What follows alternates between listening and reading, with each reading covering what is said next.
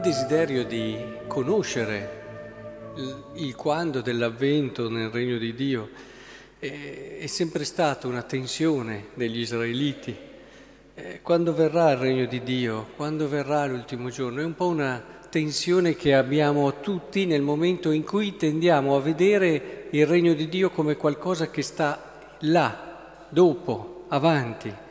Ma questo ha in sé una, un pericolo, un pericolo che è quello di intanto viviamo in attesa di un... Al massimo si cerca di comportarsi bene, ma sempre con il cuore, la mente là.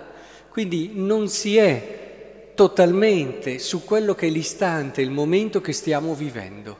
Ecco, Gesù sta consigliando a questi israeliti, con queste varie anche esortazioni, guarda che non devi tanto guardare il regno di Dio come un qualcosa che ti verrà dato dopo, sposta dal, dal discorso temporale ad una prospettiva di pienezza. L'abbiamo sempre detto, il paradiso non è tanto da pensarsi, ma è da vedersi in un'ottica di pienezza.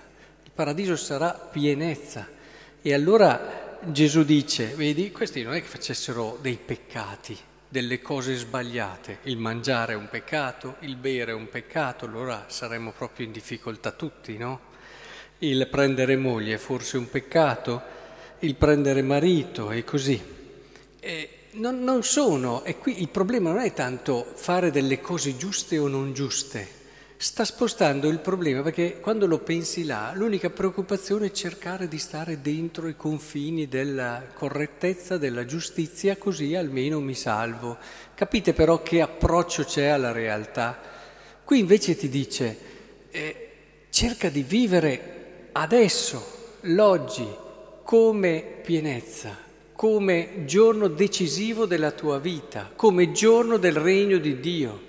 E allora mangi in un certo modo, bevi in un certo modo, prendi moglie in un certo modo e poi potrei continuare, lavori in un certo modo, dove il senso viene dato proprio dal vivere queste cose in tutto quello che il significato profondo è vero. Io mangio per accogliere il dono della vita del Signore e dargliela tutta e, e ho le mie energie per usarle tutte per Lui, nel senso che non c'è modo più bello di vivere la propria vita se non dare un senso e un significato di questo tipo.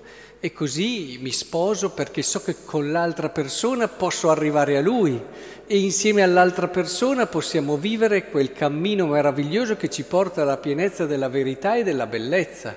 Lavoro per la stessa cosa e così via.